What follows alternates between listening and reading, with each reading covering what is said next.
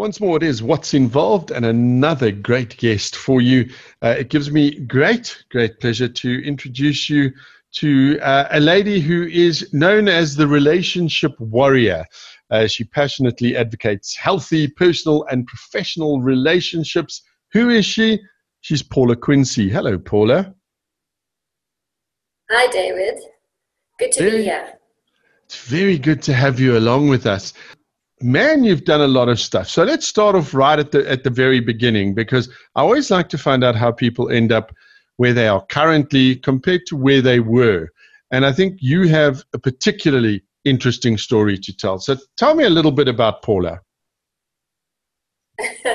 Absolutely. So, in my previous lifetime, as I like to call it, uh, I was in corporate. I had originally studied marketing and advertising and I was working for large corporates like Standard Bank and Nedbank and KFC. But in my personal journey, I um, was in a, a, six and a half year relationship that had hit rock bottom, and we were going for therapy. And our therapist referred us to Imago relationship therapy.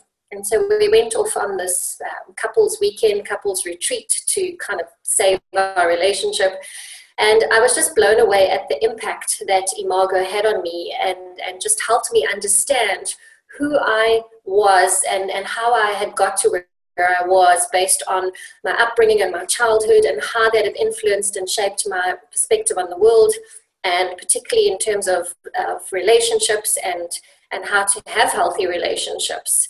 Um, and so it just it just had such a profound effect on me. And and there and then I decided that I wanted to to learn more about this stuff and teach it because life was too short to be unhappy especially in our relationships which is supposed to be our, our biggest source of support and nurturing and care. And uh, so that's kind of where, where it started. And so I trained up and, and studied to become a certified imago relationship therapy facilitator and educator and that was in about 2009. And I started doing it part time in the evenings and the weekends with a view that one day, when I left the corporate world in my second career, I would step into some form of coaching or you know helping people. So that was the start of it. Okay, and but you, you, you've you've sort of, if you don't mind me saying, you've you've kind of glossed over some some bits that that I think are um, you know incredibly important in terms of your journey. And and often you know people that listen to to this show or shows like it they they'll, they'll sit and think my life is an absolute mess. It's falling down about my ears um, and and nothing works and and it's just horrible. But i mean you lost your mother at a very early age. Um, you were a victim of abuse. Um, you used to do binge binge eating low self-esteem. I mean you were in a very dark place. Absolutely. Um, the sort of, I think the defining moment or catalyst started when I was seven years old. My, my mom died in an accident. Um, and, and so that was kind of, I guess, where it started. Um, growing up with a father who was emotionally unavailable. Um, I, I, always tell the story that I think when my mom died, he, he kind of died with her too particularly on an emotional level. And I suppose also from a generational thing. He grew up in a generation where it was that typical the man was was the breadwinner he went out and you know he he earned the bread so or the bacon so to speak and and the woman was you know at home nurturing the children and and we didn't have that anymore um, so so i grew up with an emotionally unavailable father and as a result of that i didn't develop the skills on how to have healthy attachment when it came to relationships um, which resulted in me being in therapy in that particular relationship because it was yet another failed relationship. But um, yeah, after that, I um, experienced uh, bouts of uh, emotional abuse or, or, sexual abuse, should I say, um, at around age sort of 12, 13. Um, and that obviously had a huge impact in terms of how I saw myself uh, from a, I guess, from a, a, body image point of view, in that sex was something that was was dirty and and and taboo, and you know it was shameful, and as a result, yeah, I grew up with with body image issues.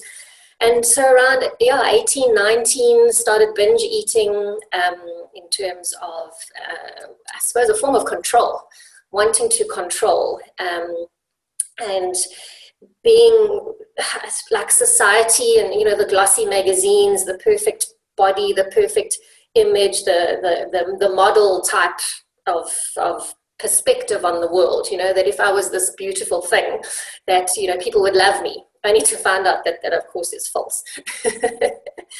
And so yeah i had a string of failed relationships behind me and that's how i ended up in therapy with yet another failed relationship and so it was going through that whole process and I guess learning to, to love myself and accept myself for who I, who I was, who I, who I am, how I got to where I was, um, the battle scars of life, so to speak.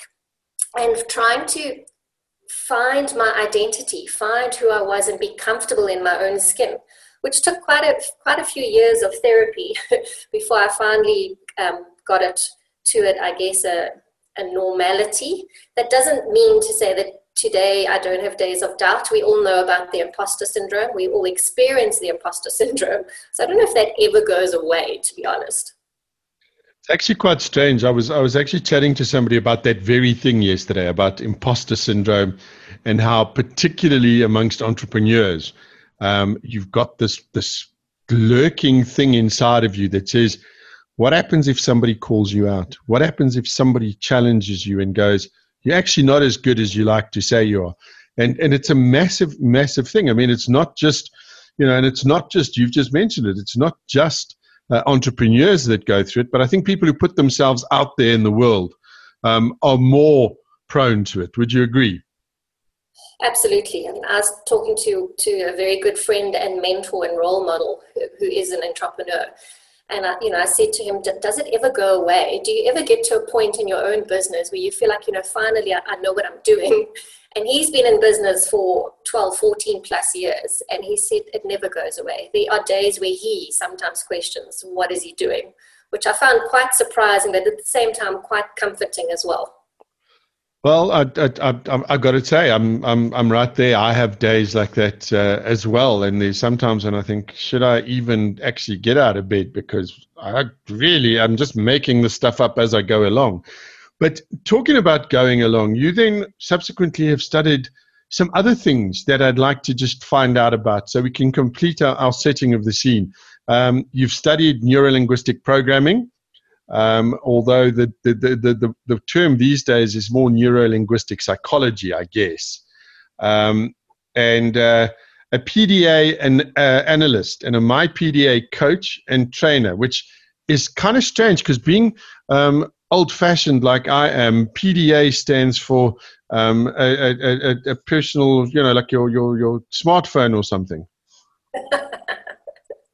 yeah, I suppose I suppose you could look at it that way. It is it is part of our, our our apps, I guess, our apps in terms of how we're wired and how we think. So that's probably a good analogy. yeah, um, so my, I started off with Imago relationship therapy, which is primarily deals with with couples and and couples coaching, couples therapy, couples counseling, the, the terms that are used out there. Um, and then I found that I had quite a few individuals coming to me, and I wanted to equip myself to be able to help individuals as well, which is where I then looked at doing the NLP, as it's often commonly referred to, or neuro linguistic programming or neuro linguistic practitioner.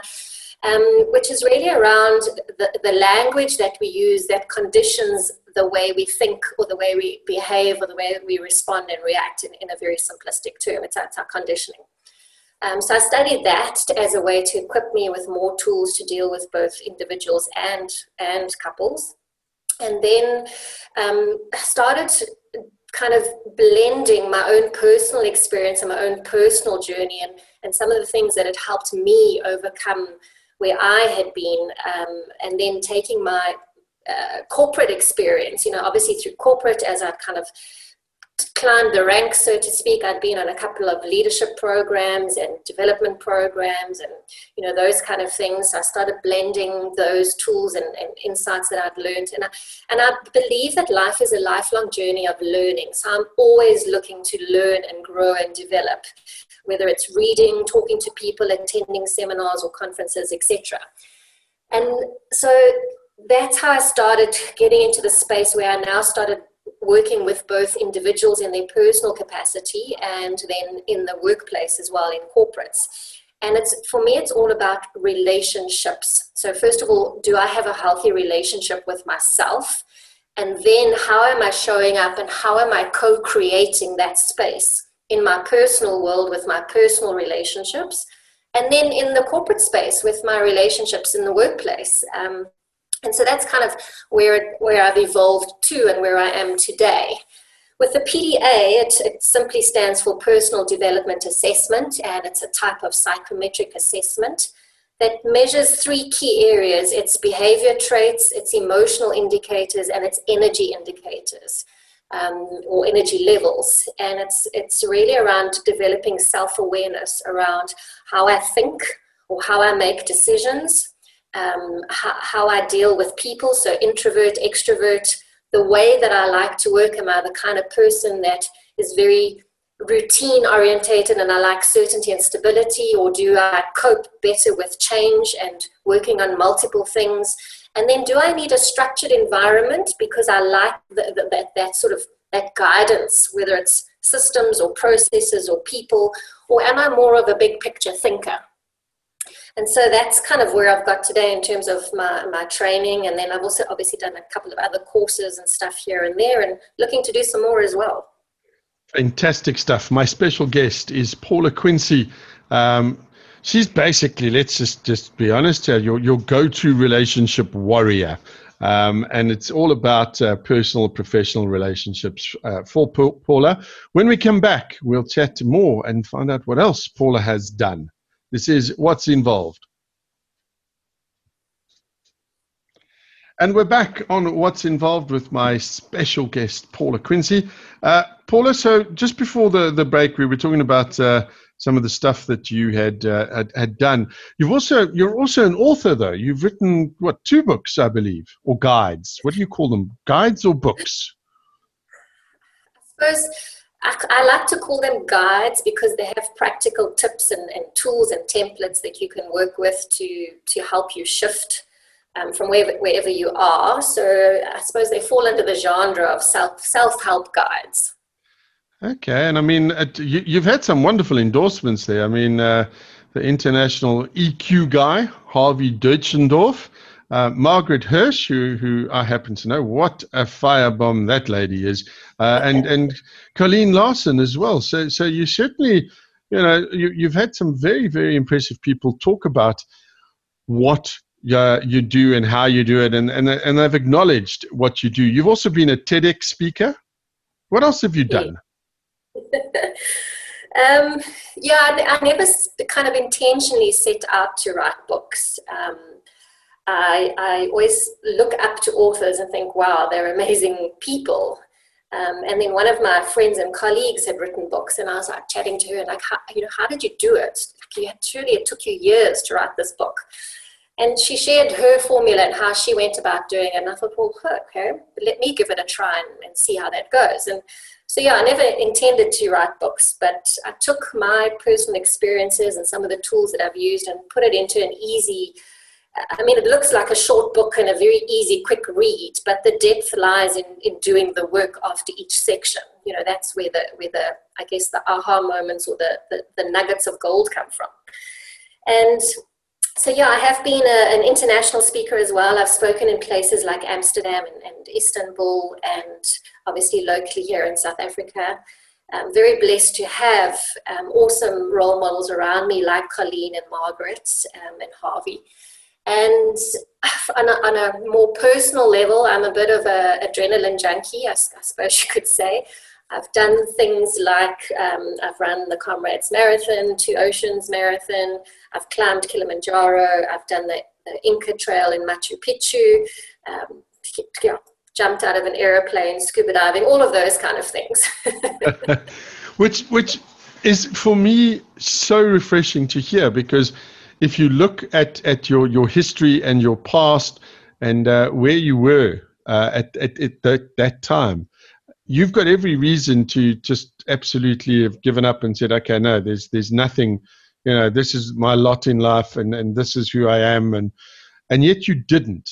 And, and you, you came to a realization at some stage, I'm guessing, your past is not who you are definitely. Um, I, I, was I was in therapy for a good couple of years, um, you know, just trying to work on myself and understand myself because I I suppose the, the easiest way to describe it is I, I had this empty feeling, this void inside, and I was trying to chase it externally until I realized that you know I was seeking the wrong things. I needed to seek it from within. And so, as you say, um, and what I always like to tell others is your past does not define who you are. You do, and you get to choose who you want to be and how you want to live your life, which is a, a lot of the work that I do in the, you know, the, the, the clients that I work with and the courses and the programs that I that I run is just at the end of the day, it always comes back to self. And before you can give to others or share with others or love others, you have to be able to love yourself and, and flaws and all. We're all human beings and we all have flaws. There's no such thing as the perfect person or the perfect relationship. I would agree with you 100%. 100% over there. Now, let's let's move on because you've got this this incredible background. Um, you've got an incredible history of, of being able to help people. How has this pandemic um, affected not only you, but I mean, I think it's affected a whole lot of people around us. I mean, at this stage, one of my one of my pet peeves is everybody going around saying we've got to adjust to this new normal when at the end of the day we've got no idea what normal really is. Yeah.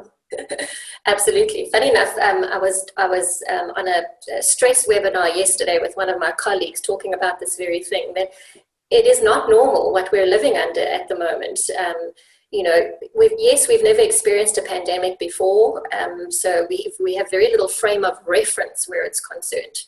And usually, when change comes along, we get the option to buy into change. We want to change and we willingly take the steps to change. But change was thrust upon us. The one day we were living our lives, the next day we were in extreme lockdown. So, that whole sense of our world being turned upside down is very true. Everything was taken away from us our freedom, our movement. Uh, we had severe restrictions. We were now, from a, from a home family dynamics point of view, we were in each other's faces and spaces 24 7.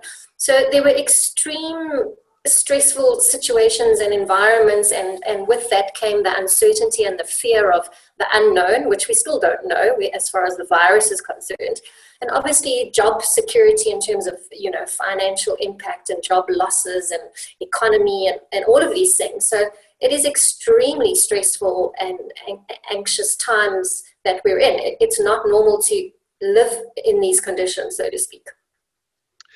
It's, it's interesting that you say that. When, when, when lockdown happened, um, I've always maintained, and people often laugh at me, and they, they, they sort of, and it's one of the reasons I love being on, on radio and, and doing those kind of things, is because I love people.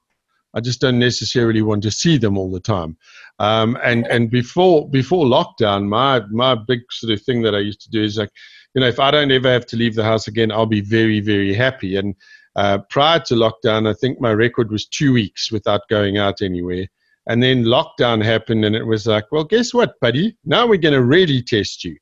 And I've got to tell you, those those first, I suppose, two months, I, I fell apart. I think uh, everybody in the family really kind of fell apart, and it wasn't. It didn't just happen to us. And I think this is something that that you know with this pandemic, uh, you need to see it as as a well. You don't need to, but you can choose to see it as a positive because it's made us look at a whole bunch of stuff in our lives. Very much so. I think the pandemic has has taught us to really look at what's important versus what's valuable.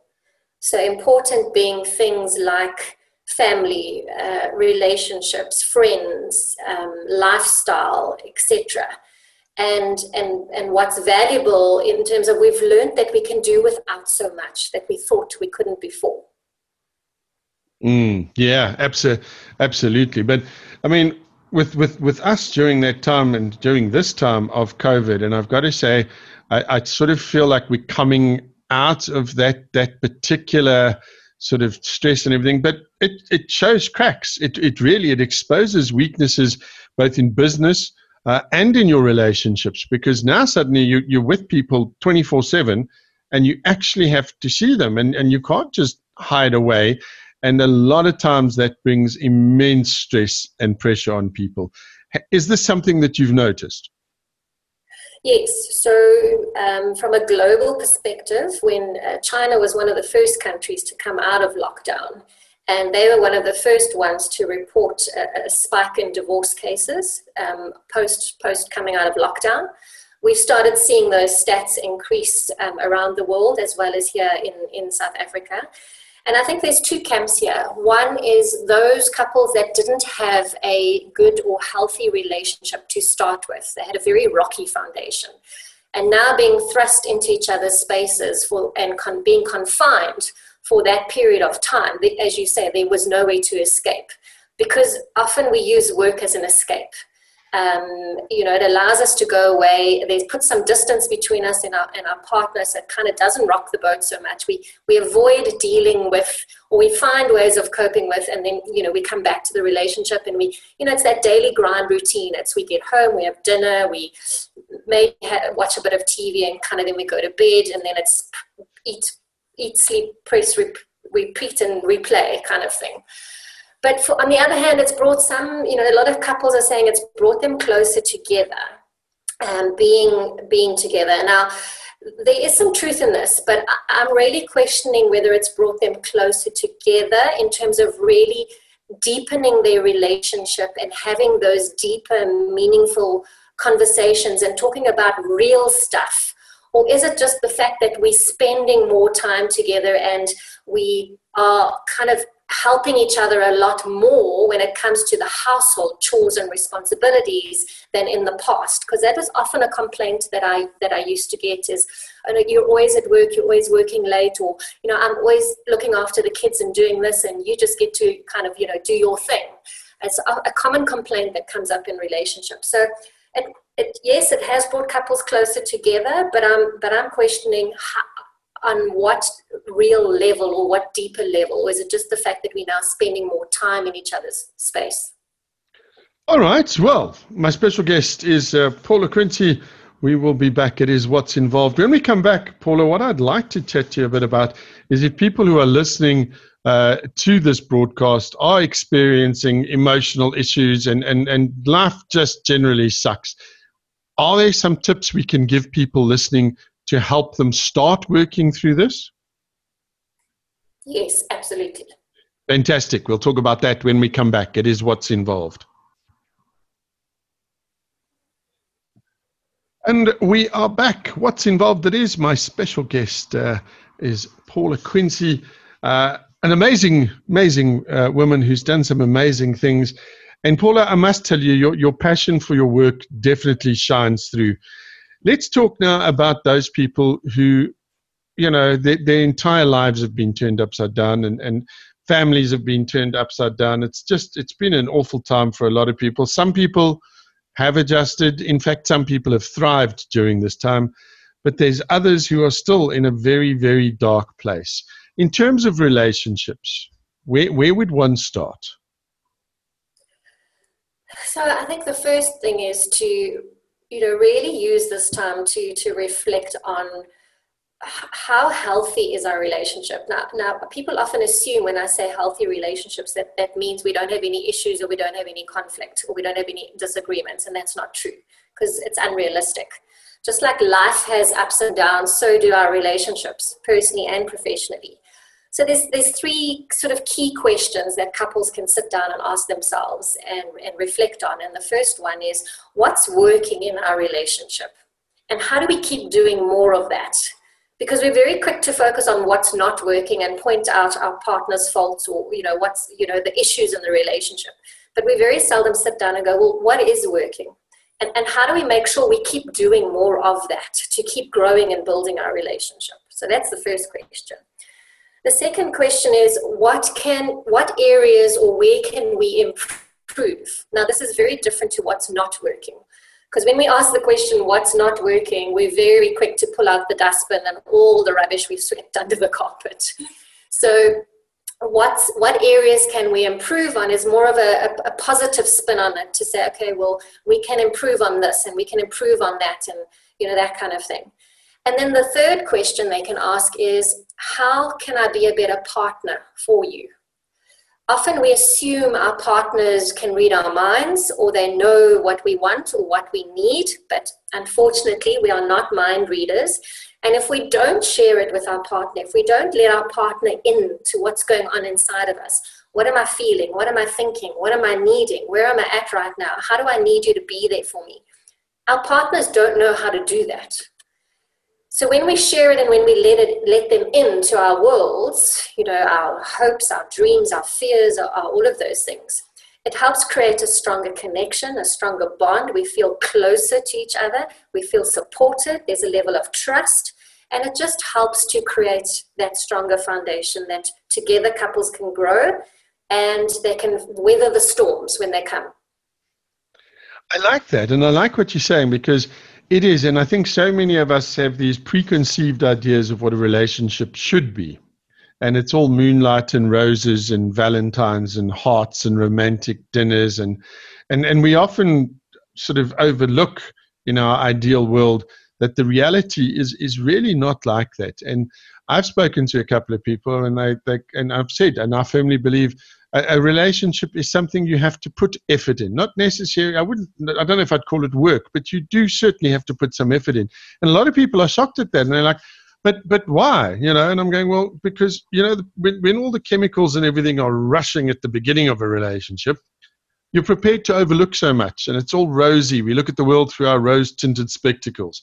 Uh, but when that wears off which it invariably does then we become you know we get to a place at least i believe where we generally need to sit down and say to ourselves hell do i even like the person i'm with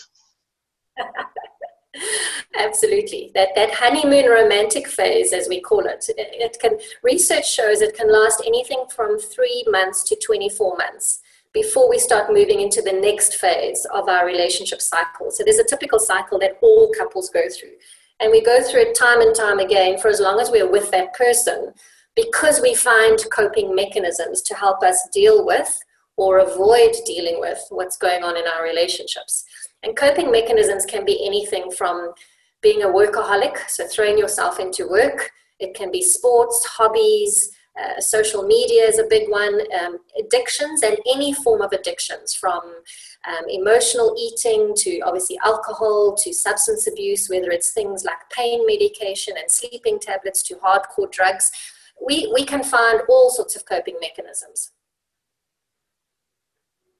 Yeah, I've seen I've seen the effects of some of those coping mechanisms as well, um, and I've and I've seen people I know, for example, uh, that had absolutely nothing left that they were prepared to work on, and they were very very wealthy and uh, turned into turned to gambling, and uh, that just everything came crumbling and crumbling down, which is is kind of scary. Paula, what I'd also like to talk about though is is you know we can as as as couples we can start and we can ask those three questions.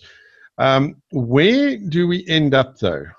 And, and maybe this is something that we should talk about uh, when we come back and we, we, we start wrapping up the interview. But does this translate into corporate? And uh, I think we can talk about that a little bit more when we come back. It is What's Involved. My special guest is Paula Quincy. And we are back with Paula. Paula, uh, yeah, does it translate into uh, relationships? Because a lot of people look at this kind of stuff and go, oh, it's very airy fairy, and, and it doesn't really translate into the corporate world. And, and uh, you know, we spend so much of our time there. Uh, what sort of an impact does this have? And has the COVID epidemic had a huge impact on your relationships in terms of your job environment? Absolutely. You know, with a lot of people working from home, our homes have become our workplace now, whereas before it was our, our sacred space, our sanctuary that we would go away to to recharge and, and re energize ourselves. With the majority of people working from home now, we are we're having to change the way, especially from a leadership point of view, in terms of we are now managing people in their personal spaces. We are stepping into their worlds with, you know, through Zoom meetings and stuff like that. We're getting to see the environment that they live in, um, the distractions and the disruptions that are going on around them, whether it's children in the background, dogs barking, connectivity issues, whatever that might be. And psychologically, we're not wired to be connected or online all the time. It actually, they've done a lot of research um, around the impact on our brain, obviously, and, and Zoom fatigue or digital fatigue is a very real thing. And so corporates and leadership are now starting to become more and more aware and understanding of how important mental health is in the workplace and whereas before, and I say this respectfully, a lot of them were let's have our annual wellness day and uh, tick the box exercise. We've helped our employees become more informed or aware of health, but that's kind of where it stopped. Whereas now it needs to be a key component of business strategies and business models going forward because your people are your business. And if your people aren't well, your business isn't going to be well. I think it's even more vital now because you know because of where we are. Yes, we're now at level the level two, and, and I've seen a lot of people going out and acting like crazy people and going, "Yay, freedom!" But the virus hasn't gone anywhere. So, you know, for the foreseeable future, there's a lot of things that are not going to to change in the way that we're we're, we're hoping they would. But Paula, if somebody is listening now and they are a business owner, maybe they're an executive, uh, a small business, medium business. What sort of advice can we give to people like that in terms of their staff relationships? Because those are also, as we just discussed, vitally important. I think so. This is where it's you know how well do you know your people, and how, and and do you know what kind of support your people need? So as you were saying earlier, some people are loving being at home. You know, they're careful what you wish for because so many people said, "Oh, I just wish I could work from home or stay at home all day." So those are what we kind of, without labeling them too much, more of the introverts. And they are loving working from home, um, and they don't want to go back to the office space. But there are other people that aren't coping working from home, more of the extroverted people, the people that need interaction and, and, and, and, and social connection, but also people that prefer more of a structured environment. And getting up and going to work every day and coming home gave us some form of structure or routine. Um, and those people may need a little bit more support from their managers or their leaders. Um, so, really getting to know your people, really checking in with your people in terms of how they're doing on a human level um, and not just from a work perspective and you know have have you done what you said you were going to do? So also learning to measure output versus deliverables. Um, a lot of managers are struggling to manage remotely. It's causing so i know someone that that um, their manager they've had to check in with their manager every morning and every afternoon they've had to submit a timesheet of what they've done during the day so, so some people are reverting to, to micromanaging, and that's causing conflict. It's adding to the stress and the anxiety and all those kind of things. So it's having to learn to lead differently, having to learn to really connect, and, and as you said, making the effort. And it doesn't have to be a huge effort. It's just every day, if I can schedule five minutes or 10 minutes where I just chat to one of my employees and find out how they're doing, how's their family going, how they're coping with juggling being a parent and a teacher and homeschooling kids if they've got kids or if they're living on their own are they coping being alone are they really feeling that isolation and and and the, the risk there is it can can lead to depression mm.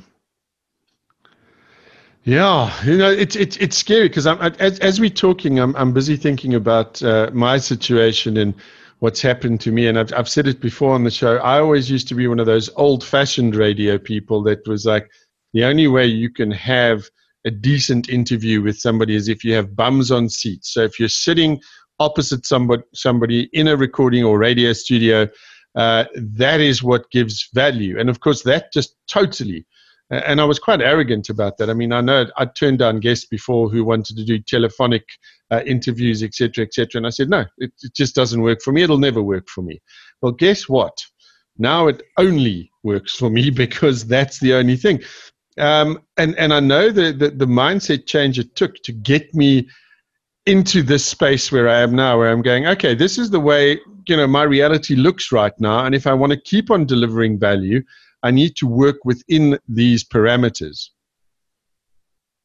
Yes.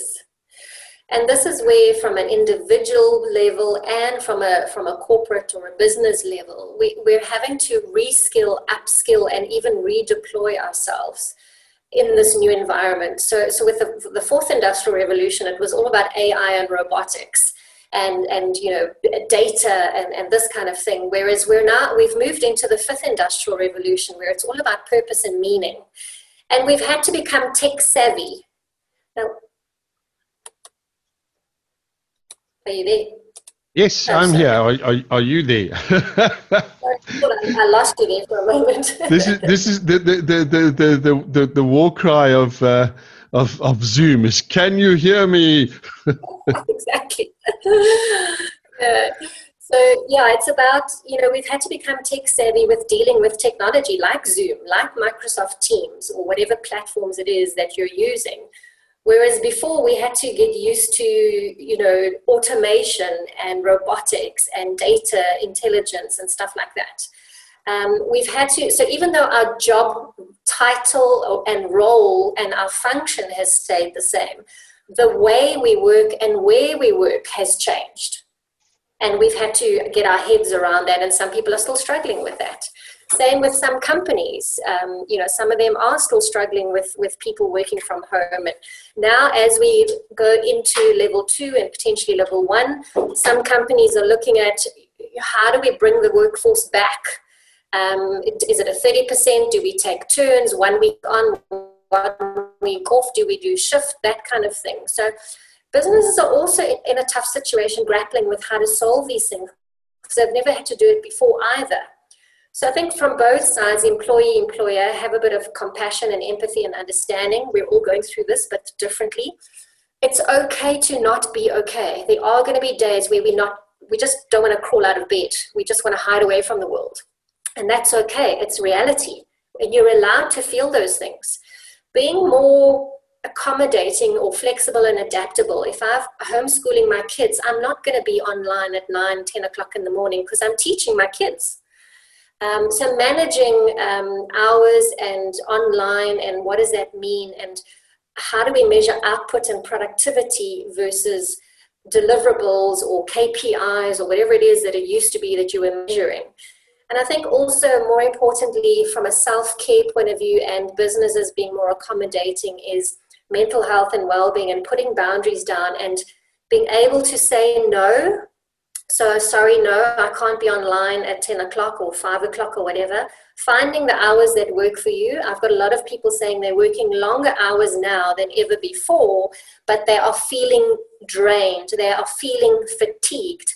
So taking time out for self and, and taking those breaks and the research now is showing that after 40 minutes, um, people start feeling fatigue, and after two hours, the stress levels go up.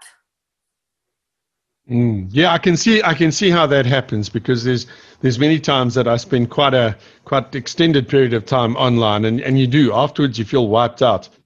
The interesting thing though that you mentioned in, in terms of it's okay to not feel okay. Um, one of the things that I've done, and I've done it for many years, is if I am not feeling okay, and it's been it's been amplified and magnified during COVID, is I do what I call um, i have a pity party and it's a pity party for one and uh, there's balloons and cake and everything. And and I'll set a deadline to it. I'm going, okay, I'm going to feel like absolutely horrible now, and I'm going to wallow in self pity, and uh, maybe go lie on the bed in a fetal position uh, with the, the the curtains or the blinds drawn, and just really get into how horrible I'm feeling. Get all of that emotion out, and I put a time frame on it. So in the next, you know, after an hour or so, then I'm I'm back. I've had my pity party. I've let all of that emotion out, and I'm ready to carry on. Is that something that you would recommend as well? Absolutely. I think you know you've got to find what works for you because everybody's different. And some people resort to things like exercise. Some people resort to meditation. Some people resort to just going and shutting off out from the world and putting earphones on and listening to music. It's whatever works for you, but also understanding that it might work for me today, but tomorrow it doesn't work for me. So then I need to find something else. So having tools in your toolbox that you can resort to as and when you need, knowing when to reach out. So support structure is hugely important. Um, from a personal point of view, family or friends, um, in the workplace, if you have uh, those kind of relationships with your boss or your colleagues. Um, and, and if you don't, then reaching out to those professional organizations like Lifeline and SADAG, or even counselors and, and you know, people that can offer a level of support to help you work through it and, and, and to help you deal with what you're going through and what you're experiencing because it is real for you because you are going through it. It is your reality, not anybody else's. Yeah, and, and you know what? I, I also uh, think at this time, never underestimate the power of a phone call. You know, if, if you if you're thinking about somebody or you know there's there's a mate of yours that you haven't heard from or whatever, pick up the phone and just go, "Hi, how are you doing?" And then, you know, uh, a typical South African response is, "I'm fine," which we all know stands for I'm going to use the clean version now uh, fouled up, insecure, neurotic, and emotional. So, yep. you know, we, we, we're not always, well, we are a lot of the time, we are fine, but, you know, don't be scared. If somebody says to you, How are you doing? Give them an answer and be prepared, if you ask the question, to get an answer. Yeah, and I think that's where this this whole you know the, the the labels that society has placed on us, or that we've allowed society to place on us, but also our own labels, in that you know it's it's it's a weakness. We can't show emotion. We have to you know we have to have all our stuff together and and our life in place and in order. And this perfect life, perfect wife, perfect house, perfect husband, perfect everything is unrealistic. And of course, social media doesn't help. I mean, it's not called fake book for nothing, right? Yeah. I don't I don't even want to get into some of the awful stuff I've seen on social media because people have just gone nuts. Um, and you know, it's like I don't know, it seems to give people license to to be mean and nasty, but you know, if you are doing something like that, just think first. Goodness me. You know, I saw I saw something the other day about uh, somebody who who posted about the rumor about uh, the the government banning alcohol again, and they were so judgmental about the people and the queues and the this that and the next thing. Not a day later, there they start publishing pictures of all the booze they've bought, and I was like, wow, okay, hypocrite much? Yeah, yeah, and it's you know we we uh, yeah we're quick to project our own stuff onto others. And, and so I, I call it the blame, the blame and the victim mentality. When we blame other things and other people for what's gone wrong in our lives, what we don't realize is the last two letters of the word blame ends in ME. And when I'm doing mm. that, I'm avoiding taking accountability and responsibility for me and my contribution to the situation. Oh, that's very good. And the same with victim. The last two letters of victim is I am, I'm. I'm the one that's put me in victim land or victim mode or mentality, and I'm the only one that can get me out of it by taking action. Absolutely. Paula, it's it's that time. We're running out of time again. Uh, before I let you go, and thank you so much for your time, it is much, much appreciated. Uh, before I let you go, if somebody is is you know struggling if there's a, a, business uh, that a business owner an executive that's listening or maybe there's a couple that are that are having some some major hassles. Um, can they contact you? Absolutely. Uh, they can go to my website. So it's paulaquinsee.com they can find me on social media platforms. So linkedin facebook twitter instagram um, and youtube. And all my contact details are on those platforms. They're welcome to get in touch. Um, happy to to help Fantastic. It's paulaquinsee.com and it's spelled uh, P A U L A Q U I N S E E. So that's Q U I N S E E. Paula, before I let you go, one piece of advice that you would give to somebody listening now to start making a change in their lives. Change is a process. It doesn't happen overnight, it happens over time And it's one day at a time, one step at a time, that the small changes eventually lead to big shifts. Fantastic stuff. Paula Quinsee, my special guest, thank you so much for chatting to us. We wish you all the best going forward. And uh, yeah, I, I, I, think to sum up where, where we are at the moment is, is this world of ours is becoming more about being human. And I remember one of my mentors always used to say to me, uh, bear in mind whether you're a human being or a human doing. So I think it's time we worked on the human being part. Paula, again, thank you. Thank you. It's been an absolute pleasure sharing this time with you. There we go. That was my special guest. Paula Quinsee. More What's Involved will be coming your way.